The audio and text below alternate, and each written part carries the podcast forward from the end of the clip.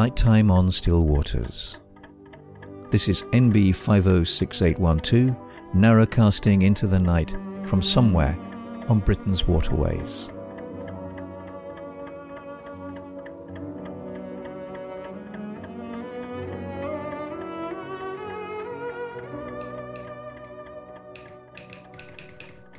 Fourteenth of November, Saturday. Charcoal sketch tree against the rain faded sky. Clawed branches tangle in the dawn light. The cormorant is back, pterodactyl winged, oily slick. A universe that barely touches mine. It raises its head and looks up into the sky as the rain falls. At least we hold that much in common.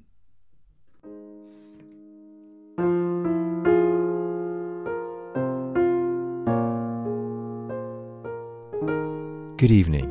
This is NB 508612 coming to you on the edge of a rain driven southerly. Thank you for all your comments. They are always very appreciated. And it's lovely to meet up with some new friends. And a, a, special thanks to Jane Cox for all your words of encouragement. Again, they are really appreciated. And it's also been lovely to hear from Fran and Rich from the Floating Our Boat vlog. They've also just begun podcasting, and I've put the details in the program notes below. Actually, their vlog is a really good introduction into life aboard a narrowboat. So, if you're wanting to know what it's like to live aboard a boat, then um, have a look at uh, their vlog. Please do get in touch. Click a like on the Nighttime on Still Waters Facebook page or follow us on Instagram or Twitter and the details are again in the program notes below. I'm trying to put a, a website together to archive the episodes and also add any relevant photographs and other information. Um, it's proving a little bit difficult at the moment, um, but I'll keep you updated on that.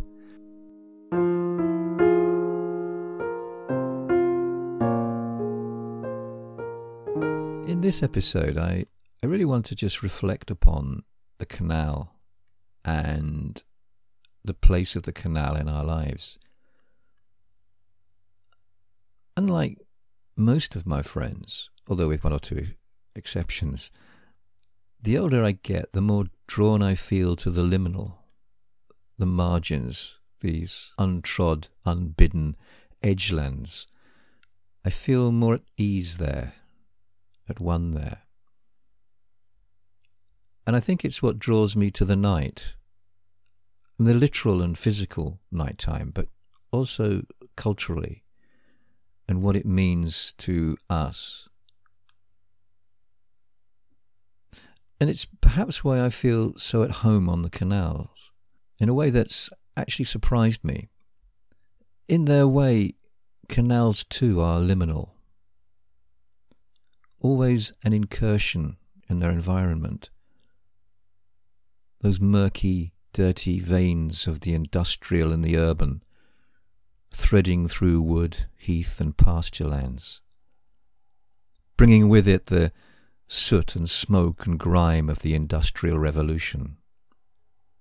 E. Temple Thurston, writing in 1911, includes in his book The Flower of Gloster some amusing snippets of tracts written in the 1790s by John Aikin and Anna Letitia castigating the destruction on the land and communities by the canals and the vandals that engineered them. But Temple Thurston was writing at a time when, even then, canals had begun to wear that romantic patina of history. And in many ways, his book raises that very same voice, but against the railways and the advent of the automobile. A few feet away from where I'm sitting, metal armco and steel piling line the banks of the canal.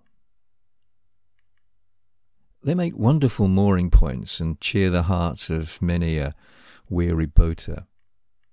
But there are times when Anna Letitia's words ring in my ears. She might have a point.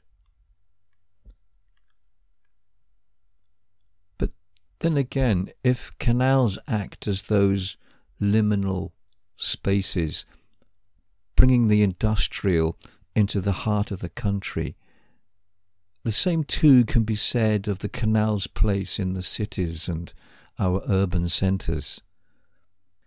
Even as a lad, standing beside the Grand Union at Apsley and Nash Mills, where John Dickinson's paper mills were situated, the towpath glistening with coal dust still, brickwork soot grimed, rusting crane hulks at the waterside, corrugated iron peeling like bats' wings. I found comfort in sighting sticklebacks, the flourish of green nettle and dock, the moth sunning itself on Victorian brickwork. The canal also draws the country into the city. The Canals and Rivers Trust spend thousands of pounds promoting this old industrial network as a means of encouraging connection with the natural world. And they are right. They may be urban in the rural, but they're also the rural in the urban. It's perhaps because of this that canals act culturally also as those borderlands, those liminal spaces. At school in Kings Langley, the Grand Union cut its way across the valley bottom below the village, sharing, or perhaps probably more accurately bullying its older occupant, the River Gade. We used to call it the cut, the old vernacular even those of us who had no connection with it. And here too it functioned as that liminal place, lurking at the ephemeral, uneasy borders of our journey into adulthood.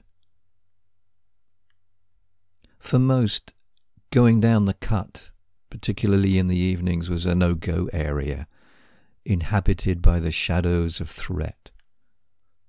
It was to descend into a hinterland where the rules were different.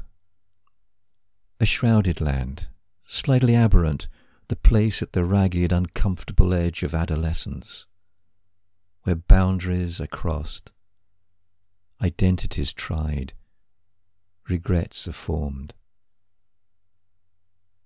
A shadowland of graffiti, cigarette ends, crushed into the cobbled paths under the bridge holes that smelt of urine. Lonely condoms drowning in puddles. Crushed cans of lager and lime among the nettles. And whispers of atrocities planned and accomplished. Even its name, the cut, implied its savage, brutal attack on the land the slash of man made water in a world of green sunshine. Later I was to find its beauty, its draw. By then, the shadow figures hunched over the shared cigarettes had receded into the shadows. The canal, then, is an ambiguous place. In the world, but not of it. Even now it's drawing me into those edges and margins, those cultural and natural borderlands. Go down to the cut. Wherever it goes, the canal doesn't quite fit. It's not natural, it's constructed. And it's always reminded of that. An unbidden visitor who has made herself at home and over the centuries she has become accepted, but she remains resolutely liminal. And I love her for that. One of my Facebook friends, Nancy Jean Armstrong from America, has been asking me lots of really good questions about the canals and the canal systems. And in the next episode, I'm going to try to answer a number of them. So please join me there. And just before I bid you good night and finish with the rundown of the weather here, if you can click like if there's a facility on your podcast host, please do, because I'm told that it does something magic with the algorithms. And let's face it, we could all do with some magic in our algorithms, can't we?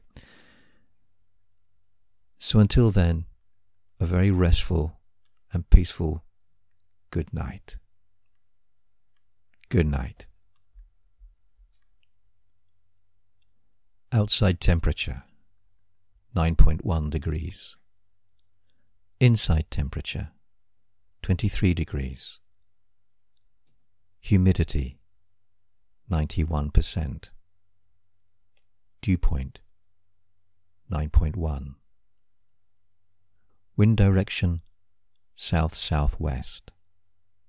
Strength 20 miles per hour.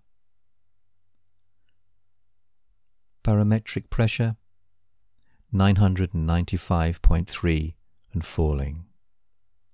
Precipitation 4.8 millimeters. Moon phase waning crescent 0.15%. Sunset 1615. Skycasting 727.